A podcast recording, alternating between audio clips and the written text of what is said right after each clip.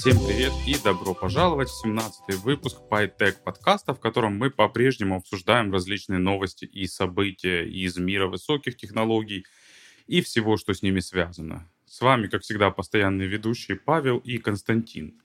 А начать, пожалуй, хотелось бы с одной из вечных тем. Я все еще думаю, что нам нужно какие-то рубрики заводить, в которых рассказывать про все это, потому что каждую неделю у нас какие-то новости про IPO кого-нибудь куда-нибудь, про какие-нибудь суды. Ну и, как всегда, какая-нибудь тема с информационной безопасностью подъезжает.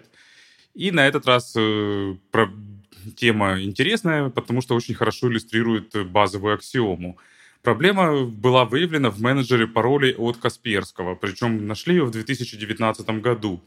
Но компания Ledger Don John, которая нашла эту уязвимость, 2 года молчала и не публиковала ее, давая Касперскому время исправить. Я думаю, это самый благородный случай белых воротничков в истории, или как белых хакеров в истории взлома. Но суть там очень простая. Фактически, как и в любом менеджере паролей, у Касперского там была функция генерации паролей. Можно было выбрать длину, какие символы использовать, и программа генерировала набор случайных символов. Но проблема в том, что они использовали вихрь Мерсена для генерации псевдослучайных чисел. И этот алгоритм, он не криптографически стойкий для генерации. Имея 624 случайных числа, можно полностью восстановить состояние генератора и дальше предсказывать, что он будет генерировать. Но это было бы полбеды, потому что на самом деле для генератора паролей получить 624 сэмпла срабатывания случайного генератора достаточно сложно. Но доблестные разработчики сумели тут... Это потенциальная уязвимость, но ее эксплуатация невозможна в реальности для чего-то плохого, но они смогли добиться того, что уязвимость стала эксплуатируемой. Они в качестве стартового зерна этого генератора использовали текущее время в секундах. И таким образом вся случайность генерации пароля свелась к 84 тысячам вариантов. Или сколько у нас секунд в сутках? По-моему, 84 с чем-то тысячи. Ну и плюс там еще дать поправку. 4600, да. Дать поправку на то, что с одного сида можно было сгенерировать там, наверное, несколько паролей, то есть... Фактически вся их рандомность и случайность свелась к нескольким миллионам вариантов, которые, в принципе, брутфорсятся очень быстро. И это очень здорово иллюстрирует простой принцип, что если вы имеете дело с криптографией, не надо там писать ничего самому. То есть, если у вас нет какой-то там degree в computer science и математике, и нет опыта работы именно с криптографией, то очень большая вероятность того, что вы сделаете что-то неправильно. Ты знаешь, вообще все так. Просто лаборатория Касперского — это компания, от которой я бы лично ожидал экспертизы в криптографии. Поэтому тот факт, что они пишут что-то самостоятельно, если не они, то кто же? Я не к тому, что это там лучшая компания в мире в плане криптографии, но как бы там ни было, они там лет 30 занимаются. Со своими приколами, но мы сейчас говорим про экспертизу в конкретной там области в программировании, да. И допущенная ошибка весьма странная. Интересно, они же хранят все эти пароли у себя на бэкенде? Очевидно. Это же менеджер паролей. Соответственно, очень интересно, какая у них фактическая повторяемость этих паролей? Она должна быть в нормальном варианте около нулевой, а если их всего несколько миллионов, то там вполне могут быть одинаково сгенерированы. Они наверняка и были там, но я все-таки очень хочется надеяться, хотя после этой истории не факт, но очень хочется надеяться, что все-таки они использовали end-to-end шифрование, как должно быть у нормального менеджера паролей. То есть на бэкэнд данные с клиента приезжают уже зашифрованные клиентским ключом. Слушай, а тогда насколько это фактически эксплуатируемая уязвимость? Фактически она довольно легко эксплуатируемая, потому что сгенерированные пароли этой штукой, в принципе, брутфорсятся современными средствами за несколько минут, потому что там перебрать несколько вариантов паролей, еще имея подготовленные там таблицы предварительно, это вопрос очень быстрый. То есть, в принципе, там 12 символов, включая большие, маленькие буквы, цифры и знаки препинания, это действительно очень неплохо с точки зрения там случайных бит. Но они это, то есть это должны быть там миллиарды, причем даже не один. Но они его свели к нескольким миллионам, то есть ухудшили пароли на несколько порядков. В этом, кстати, состоит еще одна большая проблема криптографии, то, что даже использование готовых алгоритмов тебя на самом деле не страхует. Потому что реально даже с готовыми алгоритмами ты можешь где-то ошибиться. Например, очень часто это неправильно выбранная функция склейки блоков приводит к серьезным ошибкам. И как бы у тебя получается результат, который выглядит правильно, потому что, ну как ты можешь проверить? Ты подал что-то на вход алгоритму шифрования, посмотрел, что на выходе там что-то зашифрованное, ты попробовал это зашифрованное расшифровать тем же ключом, у тебя получилось, попробовал другим ключом, у тебя не получилось. Ну, в общем, это с обычной точки зрения выглядит как нормальный алгоритм шифрования. Но суть зачастую в том, что какой-нибудь специалист по криптоанализу со своей персоналкой за пару часов этот алгоритм ломает легко. Угу. Интересно. Ну, у меня есть знакомые, занимающиеся white hat hacking, но у них немного другой угол. Они больше не по криптографии, они больше по защите персональных данных всяких celebrity. Ну и, соответственно, часть работы состоит в том, чтобы взламывать celebrity, чтобы подтвердить, что там все защищено достаточно неплохо. Они не пишут свои, они используют готовые пакеты, они писать умеют, понимают, как это работает, но там, Пол рассказывала, что нет, я последний раз писал такие вещи в универе, когда разбирался с этими вещами, с принципами от того, как это работает, а конкретные пакеты нет. Они и софт не пишут, они сервисная компания. Кстати, достаточно интересная задачка на собеседование некоторых видов программистов будет: напишите свою функцию генерации случайного пароля. Я, честно говоря, даже не знаю, как к этой задачке подобраться. Окей, я знаю, как к этой задачке подобраться, прочесть из DevRandom, но так можно? Если так можно, тогда в чем задачка? А если так нельзя, то я не знаю, как математически делать случайные числа. По идее, из U-Random надо читать. U-Random. Если я правильно не путаю, потому что не помню, по-моему, U-Random, он дает действительно энтропийную случайность, и при этом еще, когда у него исчерпывается энтропия, он на некоторое время блочится, не давая сгенерировать временно случайные числа. На самом деле, в принципе, в том же Касперском, даже если бы они использовали этот вихрь Мерсена, и даже если бы они генерировали эти числа, сидясь от текущего времени в секундах, то есть у них было много способов избежать проблем, сделав их достаточно некрупными. То есть можно было сидеться от времени в миллисекундах. И повторяемость резко снизилась бы. Падает, да.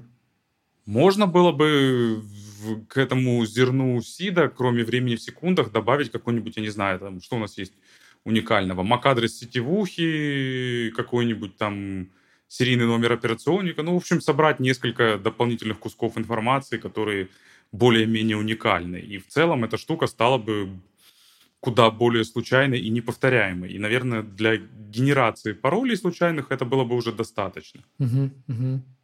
Я загуглил, у меня есть и DevRandom, и U-Random, и A-Random, и все это псевдослучайные генераторы чисел. Наверняка какие-то отличия между ними есть, но в целом... DevRandom — это простой генератор псевдослучайных чисел, который всегда доступен, но он генерирует не криптографически стойкие случайные числа. То есть это такой рандом на случай, когда у тебя, допустим, нужно сделать A/B-тест и раскидать пользователей по двум вариантам, более-менее случайно их распределяя, например. Или когда ты пишешь игру, и тебе нужно, чтобы тараканчик на развилке побежал либо налево, либо направо. В таких случаях это подходит. А для генерации паролей нужно взять что-нибудь уникальное. По-трушному, конечно, нужно ловить какие-нибудь движения пользователя мышкой и нажатие на клавиатуру. Помнишь, как там PGP, например, просил там подвигайте мышкой над этим окном? Или просто набираете что угодно, оно считает это случайным вводом, и на основе этого что-то там генерирует. Да, было такое. Но сейчас в этом... Что было, но есть такое. Ну, во всяком случае, последний раз, когда я генерировал эти штуки, то там так и было, типа, ты генерируешь ключик, печатайте, пожалуйста, пока мы не дойдем до какого-то там значения. Ну, сейчас в этом уже намного меньше смысла, потому что в любой операционке уже есть более-менее случайный генератор случайности, потому что операционки много энтропии считывают в ходе своей работы и используют, поэтому можно использовать его. А в плане задачки на собеседование как раз интересно посмотреть, насколько человек подкован. Понятно, что это не какой-нибудь там джуниор или даже мидл, а вот для синьора, мне кажется, это тот вопрос, которым человек должен владеть. Наверное, тут просто в связи с того, кого мы собеседуем, потому что мы снова возвращаемся к тому, что мы недавно обсуждали в подкасте, вот из предыдущих, что должен знать синьор-девелопер, что должен вообще знать девелопер, на чем фокусироваться и прочее. Окей, давай двигаться дальше.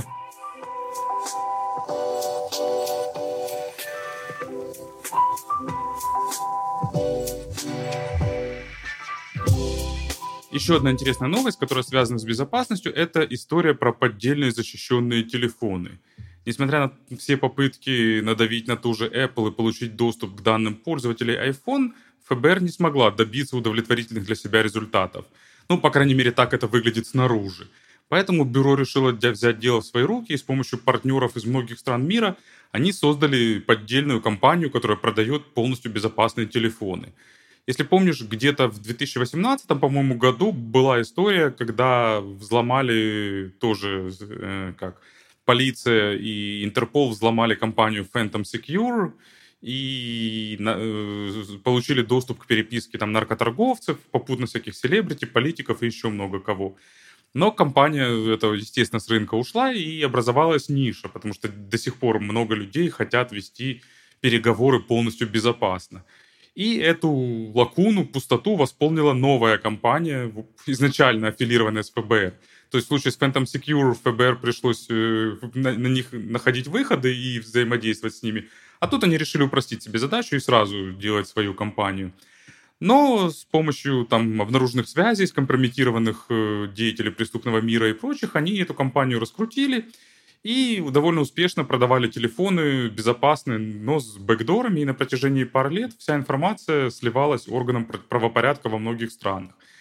В итоге где-то весной прошла серия арестов преступной верхушки во многих странах Евросоюза и не только. И, в общем-то, наркоторговле и другим криминальным бизнесом был нанесен неприятный ущерб. Очень прикольная тема. Я помню, когда я первый раз об этом услышал, слушай, ну это прямо как сюжет для такого классного сериала. Возможно, когда-нибудь его и снимут, но и идея, и реализация, и вообще все реально круто. Так осталась тема не раскрытая. Какой телефон теперь?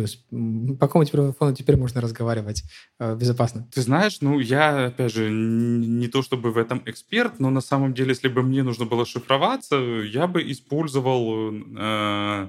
Я бы, наверное, взял на самом деле iPod Touch и разговаривал бы по нему, подключаясь к Wi-Fi через надежный VPN анонимный, и использовал бы какой-нибудь сигнал для совершения звонков. В общем-то, эта штука получилась бы достаточно надежной. Интересно. В сигнале работают ребята из ФБР? Нет.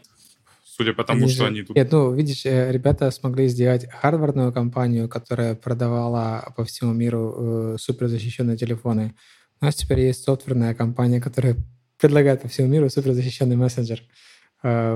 Я понимаю, что это граничит уже там с теорией заговора, но кому доверять-то? У Сигнала есть open-source решение, которое позволяет, по-моему, не полностью их мессенджер собрать, но ты можешь собрать достаточно большой кусок их функциональности и быть полностью уверенным в том, что в нем нет бэкдоров. Прикольно. Это если ты можешь его читать.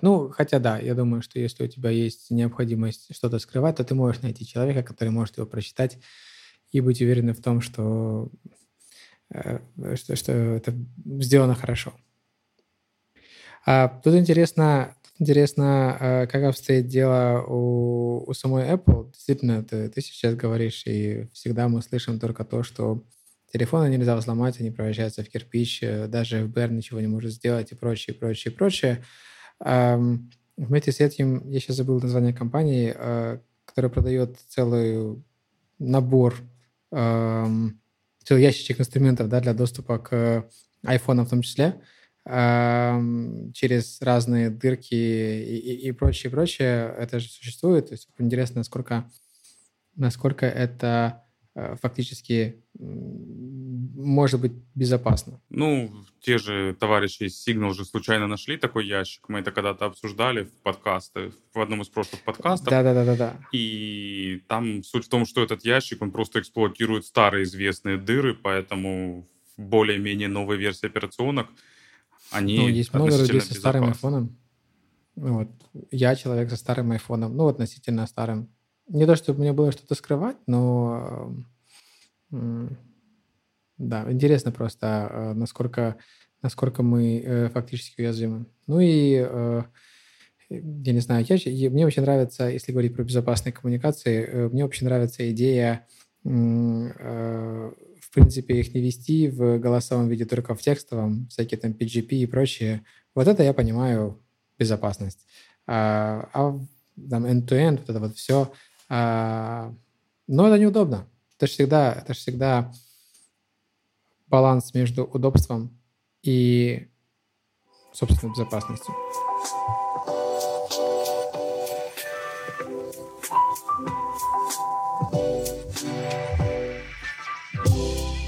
Еще хотелось бы обсудить статью, опубликованную в The New York Times.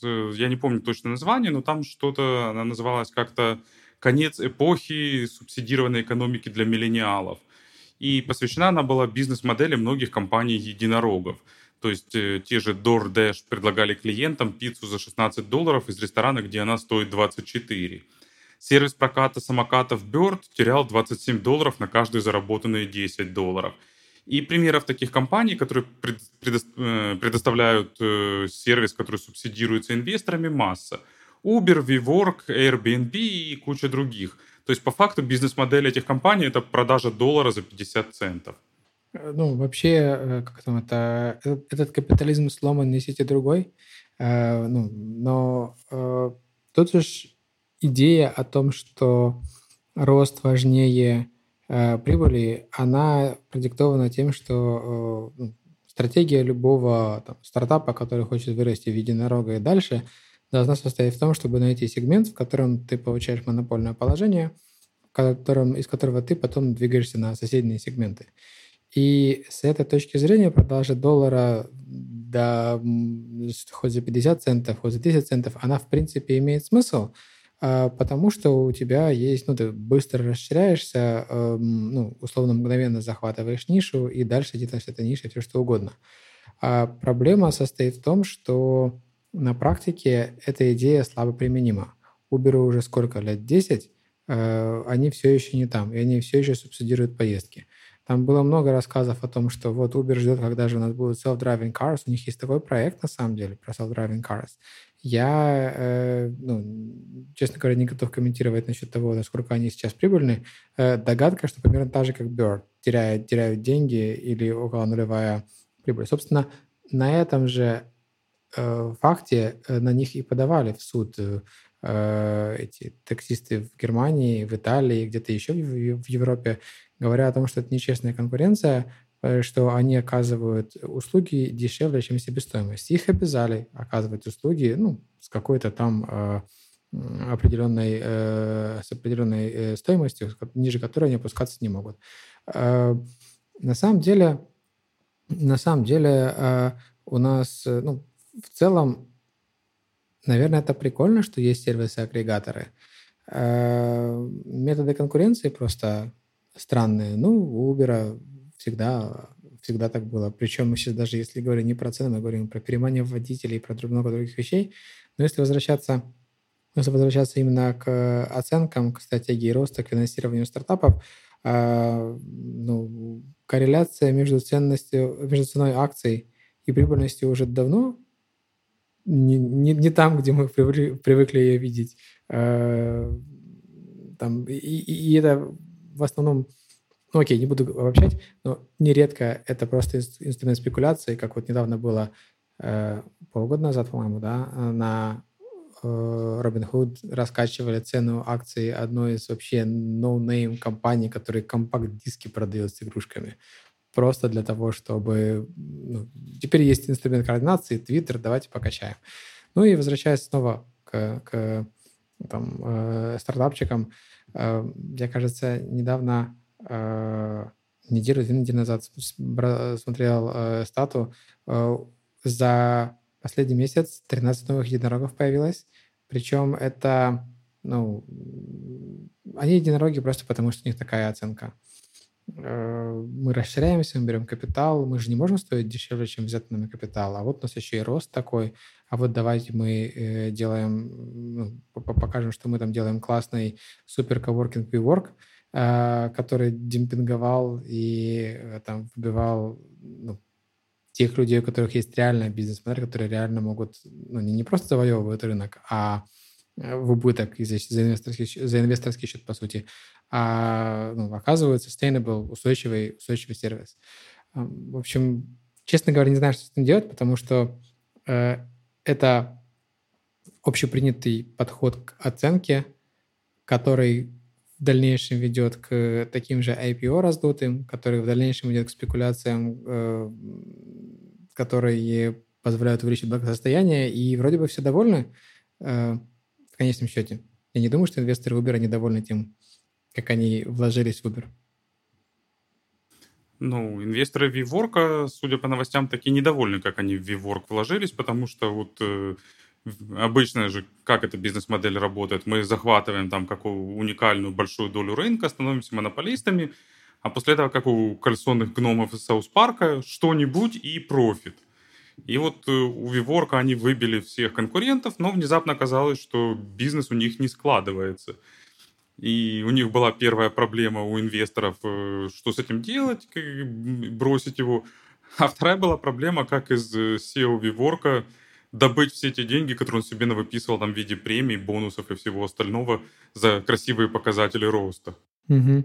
Ну, я не знаю, я не могу сказать, что у меня там есть какое-то суперэкспертное мнение, но для нас в IT прикольно, что так происходит. Для нас в IT, в смысле, тех, кто продает кирки и лопаты, а именно людей, производящих софт.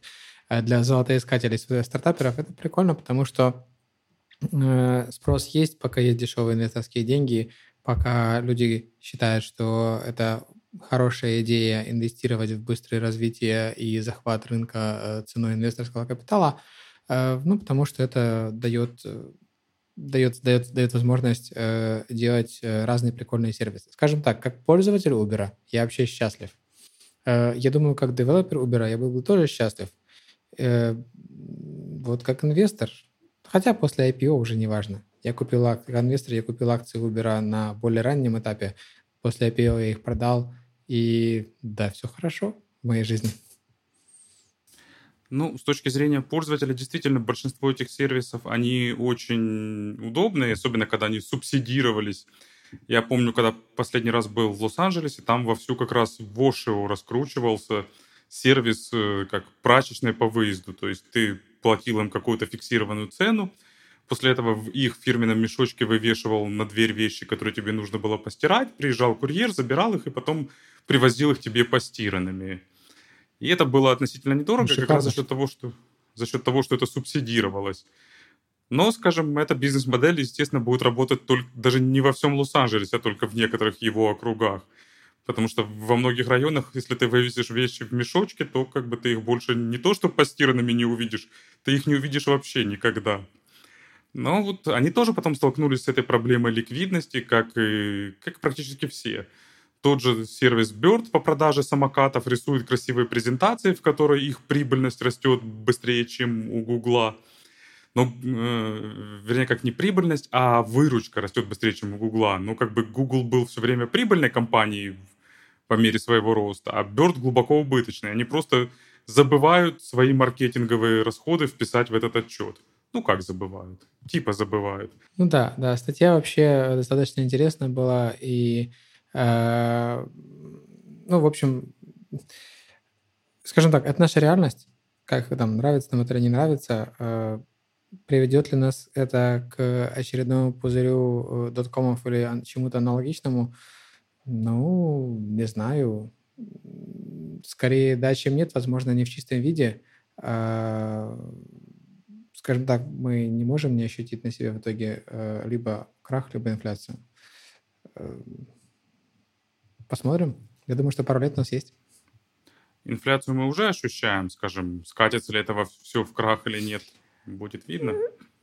Ну, тут же много объяснений сразу может быть. И коронавирус, и стимулирование, и всякие другие вещи. И VC-капитал тут вообще ни при чем. И стоит отметить, VC-капитал тут вообще ни при чем, учитывая, что там это триллионные расходы, которые не VC-шникам. Другое дело, что, не знаю, там в Европе, например, в прошлом году точно была такая история, что определенная категория стартапов могла претендовать на государственное финансирование, безвозмездное государственное финансирование, с следующей идеей, что там есть фонд, который инвестирует X, ну, например, 500 тысяч евро, и государство инвестирует еще 500 тысяч евро, а долю получает только фонд.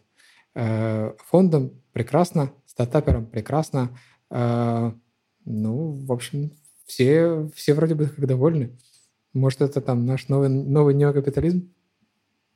Ну, скажем, судя по тенденциям последнего времени, строить в мире мы будем неосоциализм. Потому что на самом деле даже вот эта идея раздувания, вернее, как идея продажи доллара за 50 центов, это же антикапитализм. Когда компании соревнуются, не предлагая лучший продукт, а просто выбивая там конкурента с рынка за счет вот этого демпинга. То есть конкуренция именно на уровне продукта, она убивается абсолютно. Вообще, наверное, ты прав. Мне очень понравилась эта мысль у Петра Тиля очень давно, что идеальная, ну, она весьма controversial, да, спорная, но идеальная ситуация — это когда у компании есть монопольное положение в определенной нише, потому что у нее в этом случае есть сверхприбыли, и она может инвестировать эти сверхприбыли в то, чтобы оставаться монополистом. Google в этом плане отличный пример. Они получили это положение, и они очень активно это используют для того, чтобы все остальные и близко не могли к ним подобраться. В то время как конкуренция, ну, очень жесткая конкуренция приводит всегда к снижению цен, снижению маржинальности и, как следствие, отсутствию какой-то инновационности. Ну, денег банально нет на эти инновации. Какой там у нас последний разработанный самолет лет 20 назад? Вот 737 Макс, если правильно помню, он же не новый. На самом деле просто улучшайка от какой-то предыдущей модели. Как минимум Сухой суперджет был разработан относительно недавно. Ну как разработан? Собран из различных частей, различных поставщиков. Ну, это хороший пример, но я имел в виду что-то серийное, летающее с пассажирами. Ну, они летают с пассажирами, скажем, на одном локальном рынке, то есть у них были огромные планы продавать его по всему миру, но потом он грабанулся в Индии во время испытательного полета вместе с корреспондентами, которые должны были рассказать про достоинства нового самолета и каким-то там главой авиаобъединения то ли Индии, то ли Пакистана, ну и, в общем, после этого на мировых продажах можно было поставить большой крест. Хотя там, по-моему, даже особой вины самого самолета не было, но это уже отдельный вопрос. Понимаешь, опять же, про самолетостроение, на самом деле, все там смотрят на Boeing и Airbus, но есть куча мелких товарищей, там, которые разрабатывают, потому что последние там 20 лет или 15 фокус был на маломагистральных самолетах ближнего радиуса действия. Последняя миля. Угу. То есть там всякие вот эти вот Бомбардье, Embraer и прочие товарищи, в принципе, неплохо развивались. Не знаю, я думаю, что там на этой ноте в целом можно заканчивать. Наверное, на мысли, что если мы говорим исключительно про IT development, да, то сегодняшняя ситуация неплоха. Ну, мы видим это по рынку, мы видим это по тому, что у всех есть деньги на инновации. Куда это нас приведет через пару лет? Посмотрим. Я очень надеюсь, что хотя бы какая-то часть вот так, не буду говорить бессмысленно, странно потраченных денег принесет что-то полезное, какую-то ценность новую. В том-то и проблема, что некоторые компании, они хотя бы пытаются создавать ценность. Тот же Uber, допустим, они инвестируют. Uber очень удобен. Он удобен, ну и плюс Uber инвестирует там в self-driving cars, в искусственный интеллект, еще во что-то. Условный сервис продажи, аренды электросамокатов Bird не инвестирует ни во что.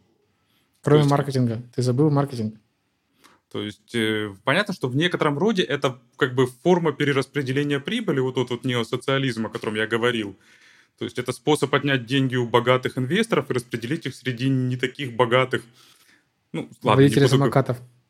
Водителей самокатов, барберов, которые стригут, программистов компании Bird и многих других людей. Ну, посмотрим, куда это все приведет.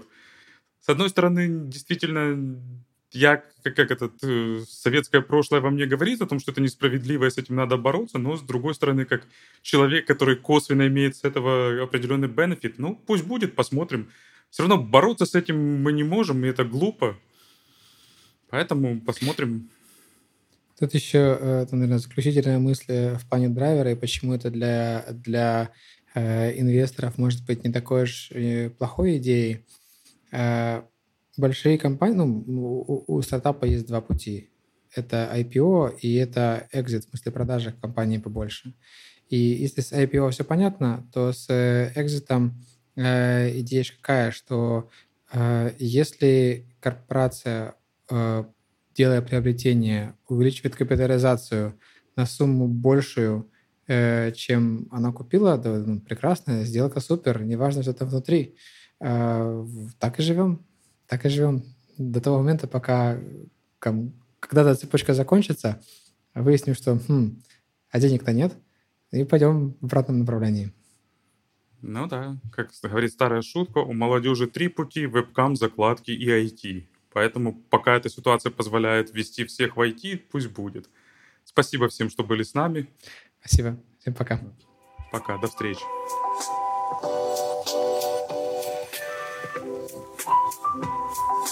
Thank you.